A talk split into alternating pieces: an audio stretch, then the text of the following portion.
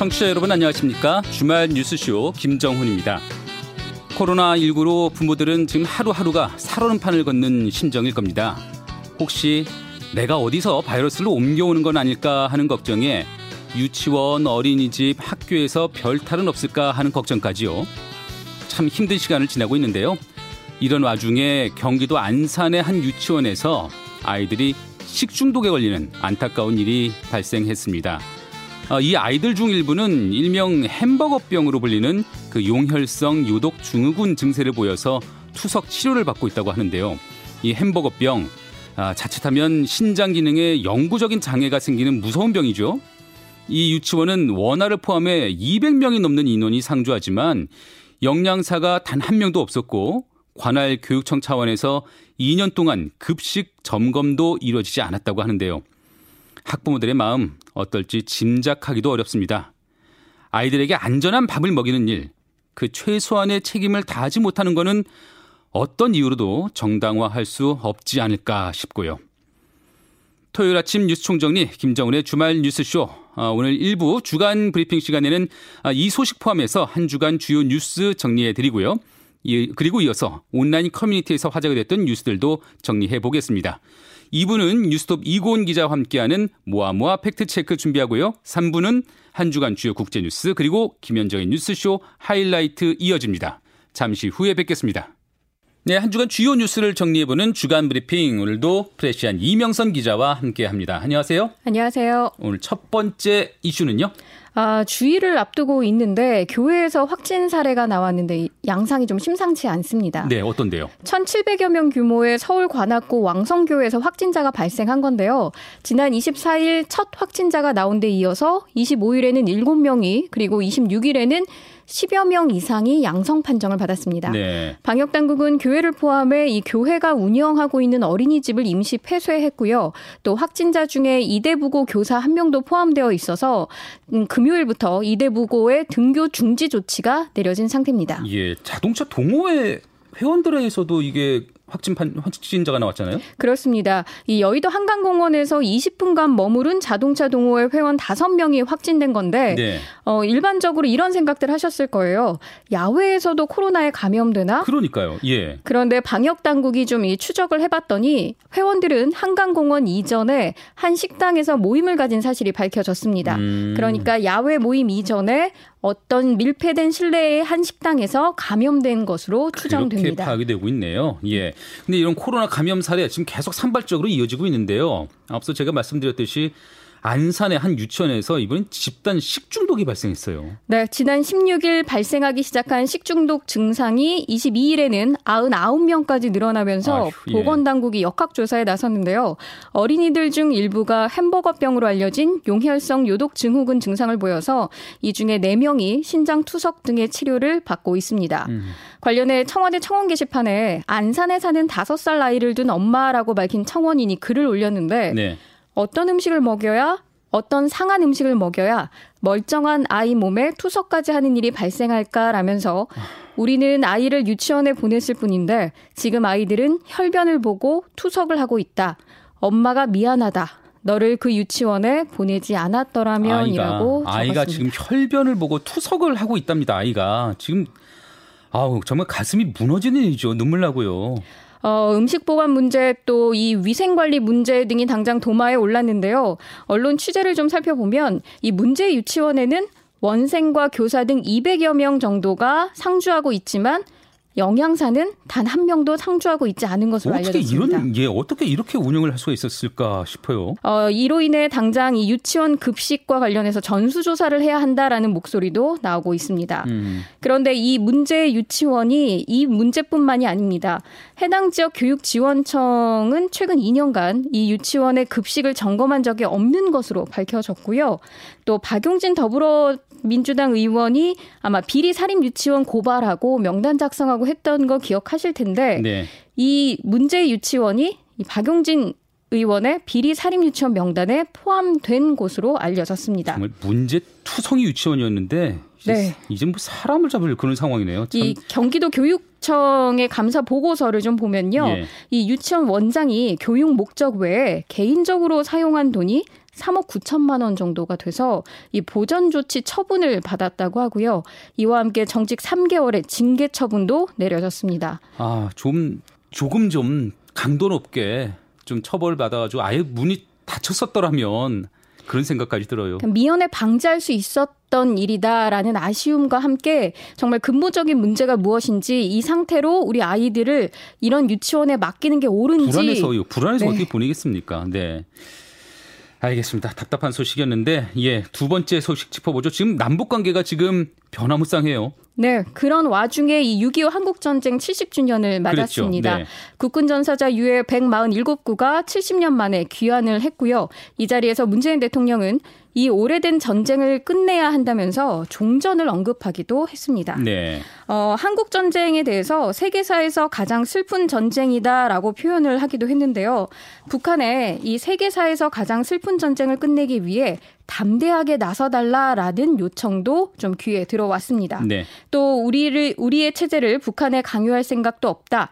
우리는 평화를 추구하며 함께 잘 살고자 한다면서 평화와 상생을 강조했습니다. 네.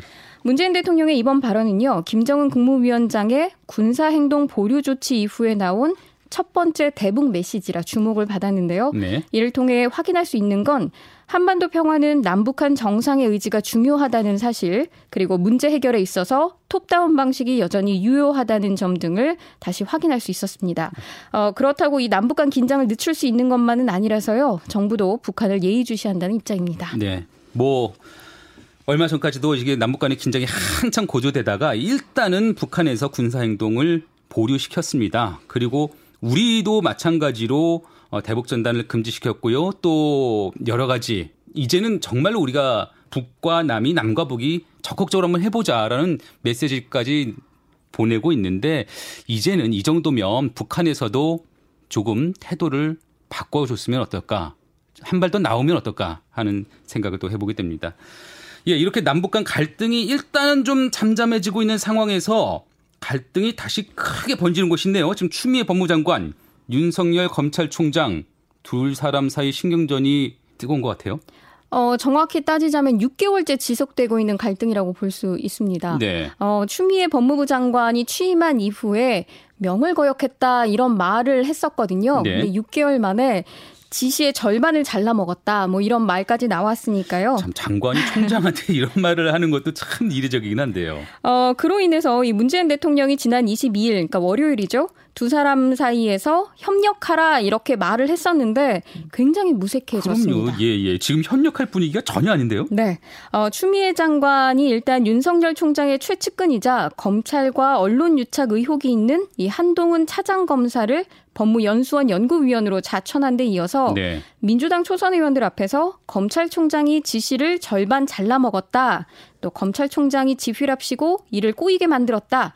말 안 듣는 검찰총장과 일해본 법무부 장관을 본 적이 없다. 이렇게 정말 윤석열 총장을 정조준하다시피 비난을 했습니다. 이런 얘기가 이례적으로 들리는 건 사실 이 정도의 갈등이었으면 둘 중 하나가 잘해서 물러나거든요. 네. 근데 지금 두 분 다 이게 강하게 지금 버티시고 있는데 이거는 뭐 이 정도의 발언이면 추미애 장관으로서는 어느 정도 분명한 메시지 아니에요? 이제 자리에서 물러나라? 네, 정치권에서는 추미애 장관을 비롯한 여권에서 아무래도 윤석열 총장을 계속 구석으로 몰고 있는 모양새라 네. 좀 어떤 상황을 판단해야 판단해 봐야 한다. 뭐 이게 맞는 상황인가에 대한 여러 가지 얘기들이 오가고 있긴 한데요.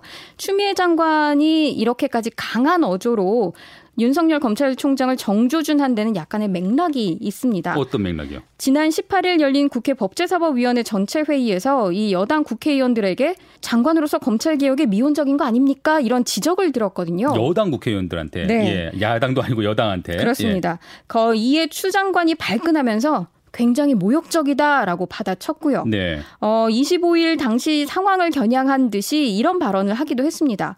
장관을 열심히 흔들면 저 자리가 내 자리 되겠지 하면 안 된다. 음. 이건 분명히 여당 의원들을 향한 메시지거든요. 예, 예. 또 장관을 때리기보다 큰 그릇이 필요하다라는 얘기도 했습니다. 추미애 장관으로서는 최근에 많이 좀 화가 나는 화가 난 상태였네요. 어떻게 보면 검찰 내부의 문제 그리고 법무부 장관으로서 본인의 리더십 세우기도 있고요. 네. 또 다른 한편으로는 여당 국회의원 지금 상임위 자체가 여당 단독으로 열리고 있잖아요. 네. 그 법사위에서 사실상 본 인이 어떤 공격을 당했다라고 생각한 것 같습니다. 너무 물은 것 아니냐 이런 여론이 있으니까 한번 보여주겠다 이렇게 나온 건가요? 어, 심지어 이 공수처 설치가 곧 7월로 예정되어 있고 그렇죠. 대통령은 대통령대로 이 공수처 설치와 관련해서 사실상 법무부와 검찰 내부에 총력을 다하고 협력하라라고 지시를 한 만큼 이 추미애 장관 입장에서는 어떤 결과나 성과물이 좀 나와야 되는 시점이 됐거든요. 예. 그러다 보니 그리고 또 다른 한편으로는 여당 국회의원들 앞에 초선 의원들 앞에서 하는 포럼 자리여서 좀 편하게 얘기한다라는 형태의 말들이 굉장히 강한 발언으로 여과 없이 전해졌습니다. 네, 네. 어, 현재 윤석열 총장은 한동훈 차장검사 전보 조치 그리고 법무부 감찰에 대해서 뭐 이렇다 할 반응을 보이고 있지는 않은데요. 얼마나 속으로 이게 푹푹 썩히고 있을까요?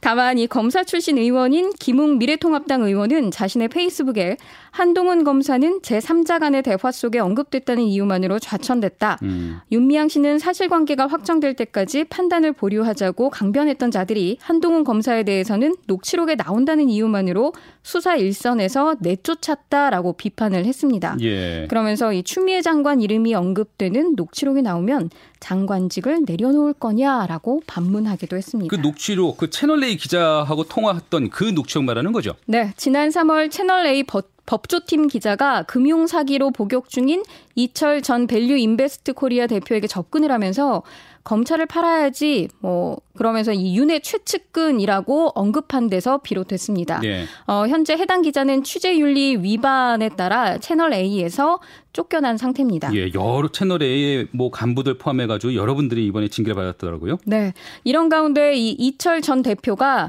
어제 대검 검찰 수사 심의위원회 소집을 신청했는데요. 음. 채널 A 기자 등 해당 사건 피의자의 신병 처리를 외부 전문가들의 판단해 달라는 것입니다. 예, 예. 서울중앙지검은 이 조만간 검찰 시민위원회를 열고 사건을 대검찰청 산하 수사시민위원회에 넘길지 여부를 결정한다고 하고요. 검찰이 좀 난감한 상황에 처해지게 됐는데 앞으로 어떻게 이어질지 지켜보도록 하겠습니다. 이명선 기자 꼽은 이번 주의 인물 누굽니까? 자고 일어나니 대권 주자가 된 백종원 씨입니다. 대, 예, 백종원 씨. 네. 대권 주자 반열에 올랐더라고요. 그렇습니다. 뭐 어제 오늘 이렇게 백종원이라고 이름을 검색하면요. 예능 프로그램 예고편 소식이 먼저 이렇게 쭉 나오긴 하지만 네. 이번 주 월화 수 정도까지만 하더라도 백종원 옆에 연관 검색어로 김종인도 올라오고요. 통합당도 예. 올라오고요. 뭐 대권 주자 올라오고요. 그야말로 정치권에서 백종원이라는 이름이 소비되다시피 했습니다. 그 백종원 씨를 대권 주자 반열에 올려 놓은 게 바로 김종인 미래통합당 비대위원장이죠? 그렇습니다. 이 김종인 미래통합당 비대위원장이 왜 백종원을 차기 대선 주자로 언급했느냐에 대해서는 오세훈 전 서울시장이 김현정 뉴스쇼에서 밝힌 바 있는데 국민들에게 거부감이 없는 인물이 되라는 주문일 수도 있고요. 김종인 본인이 대통령을 준비하기 위한 포석이라는 견해도 밝혔습니다. 네. 어쨌든 이 백종원이라는 호감형 인물과 연관성이 높아진 것만 봤을 때 김종인 비대위원장에게는 어떤 이득인 것 같.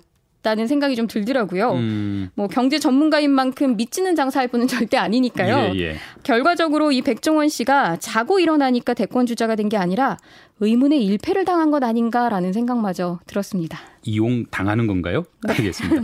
예, 지금까지 프레시안 이명선 기자와 함께했습니다. 감사합니다.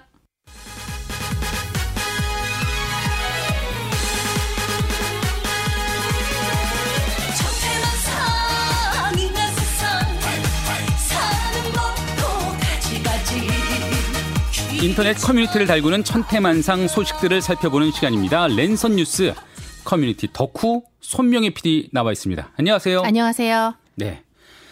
제가 이 시간 이 코너를 통해서 저도 많이 좀 배우고 있는데요. 오늘도 좀 혹시 가볍게 맛을 볼 수 있는 커뮤니티 트렌드 있다면 먼저 그것부터 살펴보고 갈까요? 가볍게 시작하자면 네. 요즘 커뮤니티에 자주 등장하는 글 중에 맞춤법이 틀린 표현들을 모아놓은 글, 글들이 자주 올라와요. 네, 네. 근데 틀리는 정도가 좀 점점 심해지고 있어서 어떤 우리의 상상을 뛰어넘는 경우도 많아서 한번 준비를 해봤습니다. 저는 사실 이거 볼 때 아, 왜 맞춤법들을 이렇게 모르나, 왜 이렇게 틀리나, 이렇게 생각을 했는데 요새 보면은 그게 몰라서 이렇게 쓰는 경우도 있겠지만 알고 좀 재미나게 이렇게 표현하는 그런 글들도 좀 있는 것 같더라고요. 아 그런 걸까요? 네. 예전엔 이제 대표적으로 어떤 잘못된 표현들이 일해라 절해라 하지 마세요. 이게 원래는 이래라 절해라 하지 마세요인데 일해라 절해라 이걸 하지 말라.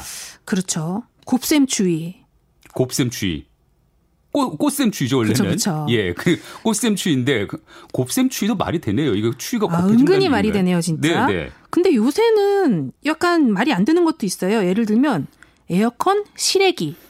이건 실외기죠, 원래는? 실외기. 실외기 된장국 할 때 그 실외기를 에어컨에 시... 붙여서 쓰시더라고요. 근데 그, 그, 실제로 예. 많이 있습니다. 이렇게 쓰시는 분들이. 예. 돈 보내줄 테니까 계좌번호 말에. 이게 원래 계좌번호인데 그렇죠. 계좌번호. 골이 따분한 성격. 골이 따분한 성격. 이 발음 그대로 읽으면 그냥 골이 따분한 성격. 골이 타분한, 원래는 골이 타분한 성격이잖아요. 그렇죠. 근데 골이 타분한 성격을 골이, 우리 뭐, 머릿속에 있는 골이 따분한 성격. 왠지 뭔가 틀린 것 같으면서도 맞는 것 같으면서 이걸 오히려 더 골 이 따분한 성격이 더 느낌이 확 와닿는데요. 어, 아, 저 사람이 골이 따분한 성격이야 하면 아, 확 와닿는데요. 또 서당계 3년이면 풍악을 울린다.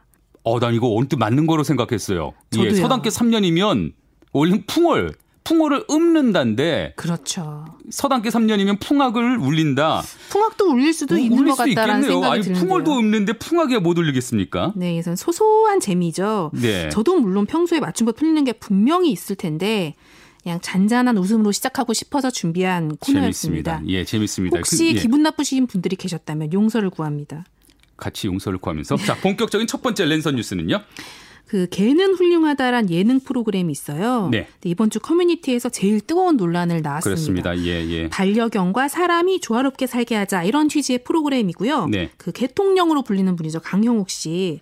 그분이 출연해서 반려견 키우는 가정을 방문해 고민을 해결해 줍니다. 예. 그런데 이번 주에 방문한 가정에서는 문제가 발생한 것 같아요. 그 가정이 우리가 흔히 양치기개로 알고 있는 보더콜리라는 개를 키우는 가정이었습니다. 큰 개죠, 큰 개. 네. 대학생 딸과 엄마가 주로 양육자였는데요.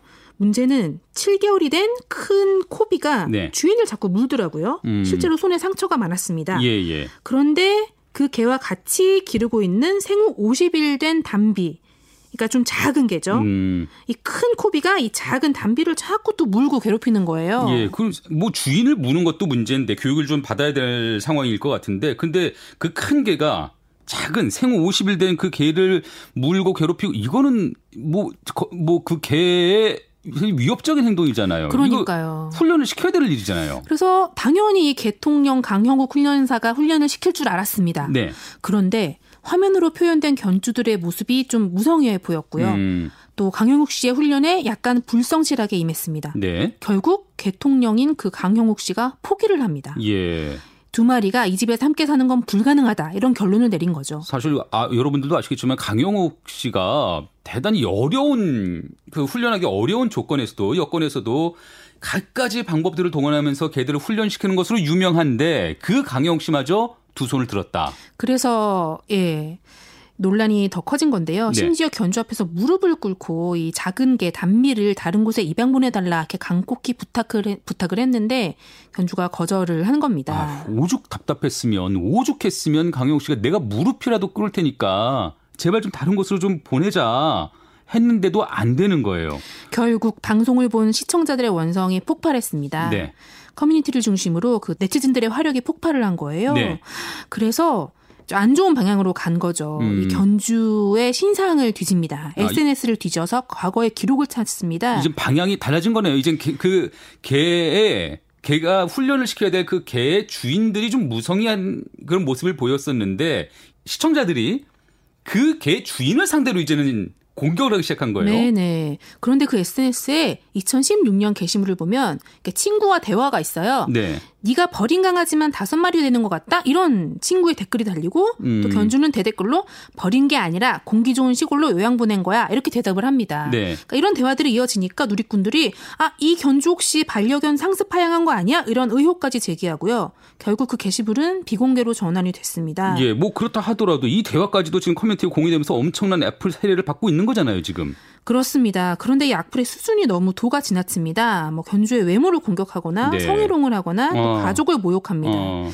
아, 게다가 그 어떤 분들은 네. 국민신문고에 견주에 대한 수사를 요청하는 민원을 신청했다. 이런 인증글도 올리고요. 음. 이집 주소를 공유하면서 어, 착불 택배로 강영욱 씨의 책을 보내라 이런 글까지 올리고 있습니다. 예. 결국 지난번 그 포항판 부부의 세계 사건에서도 그랬던 것처럼 이 강아지의 처지에 깊이 공감한 네티즌들이 사적인 복수를 벌이고 있는 현상인데요. 이런 걸 과몰입이라고 부르더라고요. 우리가 지금 커뮤니티 천태만상 그리고 커뮤니티 내에 있는 여러 가지 좀 현상들을 짚어보다 보니까 이러한 사례들이 좀 더러 눈에 띄는데 어, 문제가 된 사안에 네티즌들이 흥분을 해서 과도하게 신상을 털고 또 때로는 공격을 하고 온라인상에서 이러면 안 됩니다. 이러면은요, 네. 이게 다른 문제가 전혀 엉뚱한 문제로 이제 전환이 되는 거거든요. 그렇습니다. 예, 뭐 법률적으로도 안 되고요. 명예훼손으로 처벌을 받을 수가 있고요.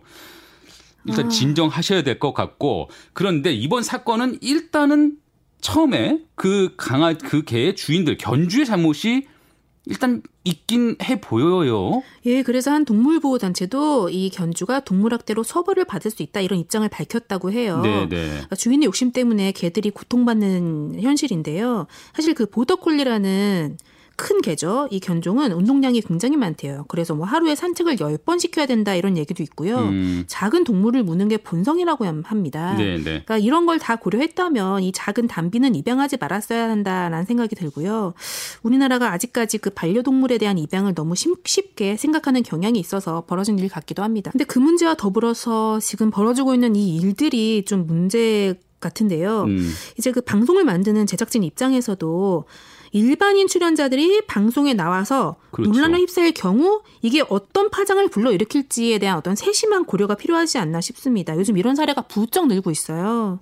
이 방송 제작진들은 이게 어떻게 보여지는지까지 고민을 해야 되거든요. 네. 예, 부작용처럼 다른 후폭풍이지 않은지 그 부분도 꼼꼼히 챙겨가면서 방송 콘텐츠를 만들어야 될 것 같아요. 그래야겠습니다. 네, 두 번째 랜선 뉴스는요.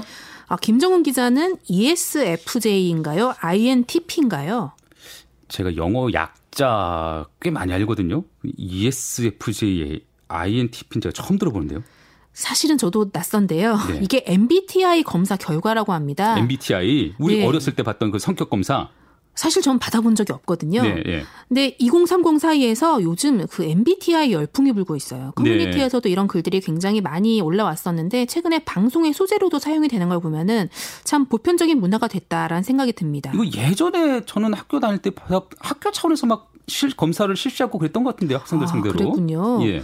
이게 보니까 95가지 질문이 있다고 하더라고요. 음. 그래서 이걸 보면 외향적인지 내향적인지 뭐 직관적인지 감각적인지 이런 기준에 따라서 16개 유형으로 사람을 나눈대요. 네, 전체 사람을 16가지 유형으로. 예, 예를 들면 ESFJ다. 라고 했을 때 이 사람은 사교적인 외교관 타입이다. 음. 타인을 향한 세심한 관심과 사교적 성향으로 사람들 내에서 인기가 많으며 타인을 돕는 데 열성적이다. ESFJ. 뭐 그런 여러 가지 타입이 있더라고요. 음, 전에요, 저 말씀하신 타입이. 네. 그건 잘 모르겠습니다. 예, 그렇지만 예. 아이돌 그룹의 멤버들의 MBTI가 어떤 유형인지 알려주는 글도 인기고요. 네. 뭐 심슨 가족, 해리포터, 니모나 인어공주 같은 캐릭터들의 MBTI가 뭔지 분석하는 글도 인기고 어떤 MBTI 유형별로 약속에 늦은 이유, 그 반응, 또 글 쓰는 장르, MBTI별 구독하는 유튜브가 다르다. 이런 굉장히 많은 콘텐츠들이 인기입니다. 음, 재밌어요. 재밌는데 이게 사실 최근에 나온 개발법 개발법도 아니고 검사 기법도 아니고 수십 년 전에 나왔었던 거란 말이죠. 예, 예전부터 있었던 거. 왜 갑자기 지금 이게 유행처럼 번지고 있는 거예요? 왜 무슨 뭐 다른 이유가 있었어요? 그러게요. 사실 저도 뭐 혈액형 별자리랑 뭐가 다르지 이런 생각이 들기도 했는데 네. 어, 전문가들의 얘기를 찾아보니까요. 요즘 젊은이들은 내가 누구인지 무엇을 좋아하는지 파악하는데 굉장히 열정적이라고 합니다. 아, 나에 대한 분석. 그렇죠. 음. 그러니까 남들 시선에서 벗어나서 있는 그대로의 나 자신을 인정하려고 하는데 그때 MBTI가 아주 중요한 역할을 하기 때문에 요즘 특히 열풍이 아닌가 이런 얘기들을 하시더라고요. 아, 나란 누구인가? 나란 무엇인가? 이걸 찾다 보니까 MBTI를 그 수단으로 활용하는 거네요. 그런가 봅니다. 나를 너무 좀 알고 싶어서 예, 예. 뭐그 BT... 나와 맞는 사람을 또 찾고 싶고 뭐 이런 심리인 단계인 것 같아요. 예, 예. 뭐 BTS의 Love Yourself 노래도 생각나고요. 네, 그렇죠. 그런데 이 MBTI 결과가 또 절대적이지가 않다고 합니다. 음. 상황에 따라 변하기도 하고 나이에 따라 달라지기도 하고 하니까 어떤 타인을 규정하는 잣대를 활용하는 것보다는 그냥 나를 알아보고 재미삼아 한번 해보자. 뭐 이런 정도로 파악하면 좋을 것 같습니다. 네, 재미삼아 참고삼아 볼 수 있는 MBTI 저는 하여간 ESFJ 타입이라는 것을 말씀드리면서 오늘 여기까지 들을까요? 믿거나 말거나. 네. 감사합니다. 네, 지금까지 손명의 PD와 함께했습니다. 네, 1부는 여기까지고요. 잠시 후 2부에서는 팩트체크 전문 언론이죠. 뉴스톱 이고은 기자와 함께합니다.